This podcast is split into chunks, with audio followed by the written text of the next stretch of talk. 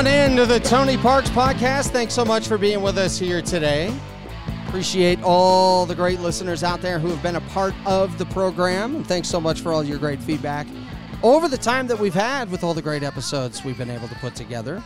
And also, huge thanks to all the Jazz fans out there for their wonderful support since I have been back in the arena as the on-court MC. Love working with Kara, who is also the other MC. She's doing a great job, as always. So her and I tag team all of that and having a great time. Great job by the staff, putting together a lot of fun things. And the fans that have been there, the ones, only 1,500 per game, it's been great to interact with all of you as well.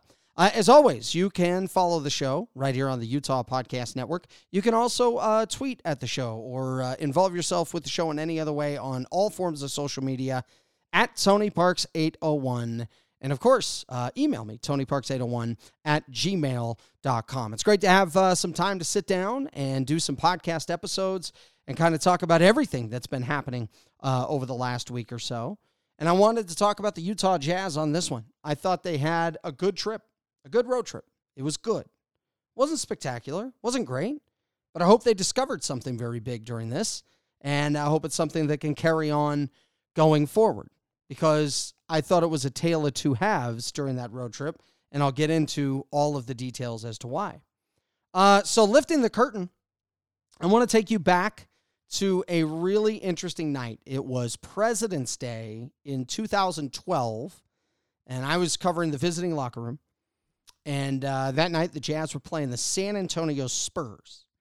Now, the Spurs were in Game 7 of a 9-game road trip in what was a wild schedule that year, including teams having to play back-to-back-to-backs at some time during the year. And it was the lockout shortened season, as we mentioned, and the other thing was it was just crazy with the way the schedule would happen. So it started in Memphis, then Philly, Jersey, Detroit, Toronto, Clippers, and then to Utah. And this was a veteran team, and it was a team on a roll. They came in that night winning 10 in a row. They did it impressively, and they came in there expecting to win number 11. Now, they were one of my favorite locker rooms to go into. They were always insanely businesslike, right? Like, you could just feel it in everything they did. The way they walked, acted, talked. The way they sat down and put their socks on. I mean, everything about them was very businesslike. So that night, I have a chance to talk with Richard Jefferson before the game. And we're discussing kind of just what it takes to keep moving through one day at a time and still play at a high level the way the Spurs were, even though fatigue obviously had to start, moving its way in. And he had a number of great things to say about the Spurs and their mentality and how the culture and the expectation really carries you through some very critical moments in some of these games and how some of that gives you energy. And I mean, it was just a great conversation. And that night, it was a really good game between the Jazz and the Spurs. Came all the way down to the end, and Richard Jefferson actually hit a big corner three to put the game away. I put him up by like 5 with, 15 seconds left or something like that. But what I was most impressed with was the level of defensive focus and defensive toughness that the Spurs played with. A lot of it is what Richard Jefferson had been talking about, especially in the last 5 minutes of that game. They took it to another level. Everything that Richard Jefferson was describing, I was watching in the final 5 minutes of that game, and it was mesmerizing. I was right there in the locker room before the game. I was right by their bench during the game. And you could feel that they didn't have their best game. You could feel they were tired. You could feel they were travel weary. You knew they were a much better team than the Jazz. And they were even a much better team than what they were showing. But that they were still fighting hard. They weren't letting go of the rope in any way, even though people would have fully understood if they hadn't won that game. And in the last 5 minutes, Utah had just 6 points. 2 of them were a gimme at the end of the game. The Spurs had that 5-point lead, and they gave up a layup with like 5 seconds left. Just the big thing was don't give up a 3. So they gave the Jazz a bucket. Really, it was only 2 that the Jazz were able to get in those final 5 or 6 minutes. And they tightened it up. I mean, they locked down the Jazz. They relied on that culture and that mental toughness that had provided them championships and high-level winning seasons for the previous 13 years at that point. And even if some or most of those guys in that locker room hadn't been there before, It led them to grinding out that win, a win that could have gotten away from them. Now, this doesn't happen every time for a team like the Spurs in a year like that. As a matter of fact, they had their winning streak smashed later on in the road trip when they lost to Portland, and they lost by like 30 or 40. It was crazy. So eventually, you do hit the wall. But it was so impressive. I just stood back in awe of watching what it took for that team to win that game. Jazz came in fired up, pumped, crowd was into it, all of that, and the Jazz gave them everything that they could handle. And the Spurs, who, you know, limped into that thing as tired as any team could be, found a way to win. Stockton and Malone, I'm sure, had several of these kinds of games in their history when they were contending for championships. And so it made me think about something that happened a few times during that road trip for the Jazz, this past road trip. And it's something that has to be minimized greatly. And that's the stretches of just letting the game get away from them when the defense doesn't just kind of, you know, wobble, where it just completely unravels. And that happened to them a couple of times in the early half of this road trip. And that 18-point lead vanishing against the Knicks like it did, you know, that can't happen as often as it has happened over the past couple of years and in that road trip and all of that. I mean, we saw what happened with Quinn Snyder against the Pistons when he put the clipboard down in front of them and pretty much told them, hey, you guys got to figure this out yourselves. And the reason why he had to do that, and I love that he did that, is because the next step for the Jazz, which is what everybody wants to know about, what's the next step? What's the next step? And they want the roster improved, and they want this player to improve, and there's so many things we can go over. But a lot of what the Jazz need to do in this next step really can't be coached. It really can't be something that Quinn Snyder has to talk about and preach. He's talked about everything that can be talked about over the past handful of years while bringing this team to this point. It's got to be something that this team kind of gains within themselves that will make the difference between this team being a pretender and a contender. And they've shown flashes of several different things several different times. And I was just talking about leads like that, and now going back to the Spurs a little bit. Popovich and the Spurs had some insanely crazy record when they held a 13-point lead or better. And I remember this because Locke dropped this on a game broadcast when the Jazz beat the Spurs once. And with the broadcaster's jinx, he called the game and said it was over because the Spurs went up 13. And the Jazz rallied back to win the game, and Locke got a lot of heat for it, but his point was actually well taken. I knew what he was saying, and I forget what the number was. It was something so crazy, like 773 when having some kind of 13 or more lead in a game. And don't quote me. I just remember the number was so daunting that I can understand why he gave out that number and somewhat jokingly said the game's over, because historically it was. One thing those teams did with the Spurs is when they got you down like that, they knocked you out. Something Stockton and Malone did a lot of times. They got you down like that, they knocked you out. You were done. Man, they got their claws sunk into you, and it was a brutally tough task to get back into a game because they took a lot of pride in, you know, extending the lead or you know, digging in defensively and just making it tough on teams. So fast forward to the game on that Sunday afternoon, like we're talking about, with the clipboard and all of that. That's what you saw from this team. And getting later on the road trip, needing to pick it up defensively, turning it to another level, finding a way to beat a team that you're better than is what they need to do, and that was a very good win. That's what they did. And by no means do I think that the Jazz are currently the Spurs of 2012, right? By no means. But this team got the win by doing something incredible. It was tremendous, the way that they locked that down. That Spurs team was 50-16. They had a stretch of going 48-7. They were 31-2. They started the postseason 10-0, and then they hit the wall. We all know about that. But this team wants to have some of those same characteristics, and I think they need to if they want to get serious about making this jump. And one thing this team is still learning a lot about is what it takes to get to that elite level. And so I just mentioned Locke a moment ago. I thought he had a very, very good note about this team after the first four games of the road trip.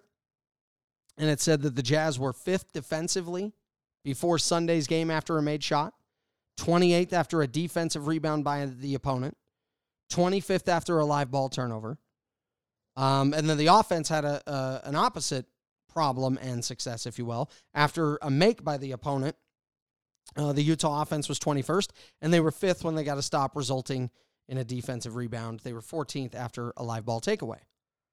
Now, something I'm not surprised by is that a team would be better defensively after getting a score rather than a turnover or a missed shot. Okay, like that's not surprising.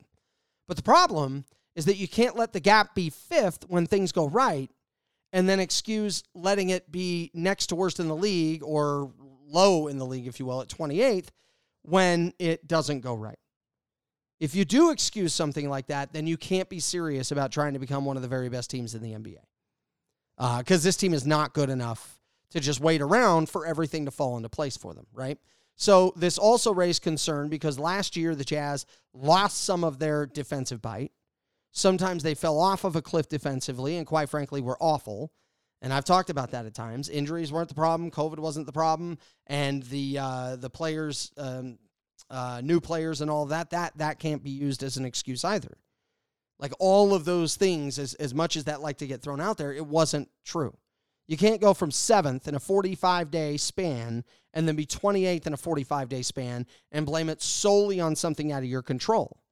Team is really relatively healthy. This was all taking place before COVID, and the new players were able to have success for a stretch, so having a massive drop-off cannot be acceptable. Like, there was just no excuse for it. They had nobody to blame but themselves, and I think even they will go ahead and say that. Now, some of the shortcomings defensively that took place in that Knicks and the Nets game, what I absolutely loved was that the leadership of the team, like Donovan and Rudy, were very honest about what took place and why it's unacceptable. And to me, that was a very positive sign. They didn't say anything like, well, it's early in the season and we're trying to this and we're that. No. Unacceptable. Donovan knew after that game against Brooklyn, they didn't bring it. They just flat out didn't bring it. And it really goes to show that the jump is very expensive when you look at the amount of mental adjustment, what it takes to go from being good to becoming elite. I mean, there's a level of toughness that's just different. And the Jazz started that trip in the first 3 games. They were the 21st defensive team in the league in that 3-game window. They had a rating of 115. Small sample size, but you get my point. It's not something they consider good. The last 3 games of that trip, they were 3rd in the league defensively, and they were barely off the pace to being the best team on the side of that floor. They had a rating of 100, which is outstanding. That's the stuff you want to see. So becoming a champion, as we talk about it, the insanely tough thing to do, I don't need to tell anybody that. You know, but when you look at Stockton and Malone, those dudes brought it every single day forever. They paid that price to be a champion all the time. And throughout all of that, they didn't win it. They fell short. They pushed a really, really legendary team with Michael Jordan and that group in 97 that won 69 regular season games. And then the next year they lost in 6 again. They even had the MVP on their team. They had the best point guard of all time up to that point. You know, like there was a lot to look at and say, okay, like they have so much of what it takes to win it all, paid the price every day and didn't. So if they paid the price and they got that close and they didn't win it, if you're not going to bring it every single day, you've got no chance. No chance. This team isn't good enough to not bring it every single day and get serious about being a contender. They don't have 4 Hall of Famers just sitting in that starting lineup. They just don't. So this Jazz team is still learning about what that investment actually looks like. This team is still learning about all those loose ends they have to discover that make the difference between pretender and contender. The numbers David tweeted out happen to be one of those loose ends. They cannot let that be a part of their DNA. And I still think they have the dudes to contend. I still think they have the coach, the cornerstone pieces, the front office depth, skill. But there's just so much more that goes into it. And I think it's been a very wonderful change over those last 3 games. It's a small sample size, but that's a lot of what we're talking about. Because being in the locker room for the Spurs during those days where they're tired and on huge winning streaks and you know, people would have totally understood if they let that game get away, but they wouldn't relent at all. Stockton and Malone, same thing so many times. Long road trip, grinding schedule. They brought it every time. And I've been excited because I think watching the development and the growth of this Jazz team From the day that Quinn Snyder stepped in, he's been everything they needed. I loved watching the growth and the change of Gobert and Mitchell, what they had there for the franchise. You know, same with so many other guys like Ingles, Favors, Clarkson, you know, Bogey. I could go on and on. Being right there for the stars and seeing guys, you know, like a George Niang develop, Royce O'Neal become guys that get into NBA games with regularity. And these guys aren't Hall of Famers. I understand that. But watching the culture all together help, you know, foster winning attitude, winning mentality, you know, put this team in position to win. And now I believe they have the caliber team with the playmaking and the skill and all of that to be a contender. I believe they have it. And I believe they all want it. And I believe they all have the same goal in mind. They're also trying to figure out what those other extra pieces are along the way. And this is one of those. So this team responded well to adversity on the trip. They've responded well to it in the past. And now it's about responding well to it more often in the small moments, the missed shot, turnover, possession that didn't go the way you hoped. And they're trying to have that consistency that gives them that serious chance to do something special in 21. So the way they responded in that game against the Pistons, that was really encouraging. Locked them down the last 6 minutes, the same way the Spurs did to that Jazz team back in 2012. Detroit hit 2 field goals and had 5 points in the last 6 minutes. The way they played in that game against the Cavaliers, that was inspiring in so many ways. I mean, really just put the foot down on them. Not right away, but, you know, as the game was moving on, the Jazz started to extend. And this team has shown flashes and the ability to be what they want. And on that road trip, there were moments they showed that. But just like Quinn Snyder said when he put the clipboard down, there really is nothing left to say. It's time for the guys to figure it out more often. Thanks so much for listening to the Tony Parks Podcast. I hope you like what you heard. I love all your feedback. Please let me know, whether it be through social media at TonyParks801. Email me, TonyParks801@gmail.com. Thanks so much for all the support. And thanks, as always, for listening to the Tony Parks Podcast right here on the Utah Podcast Network.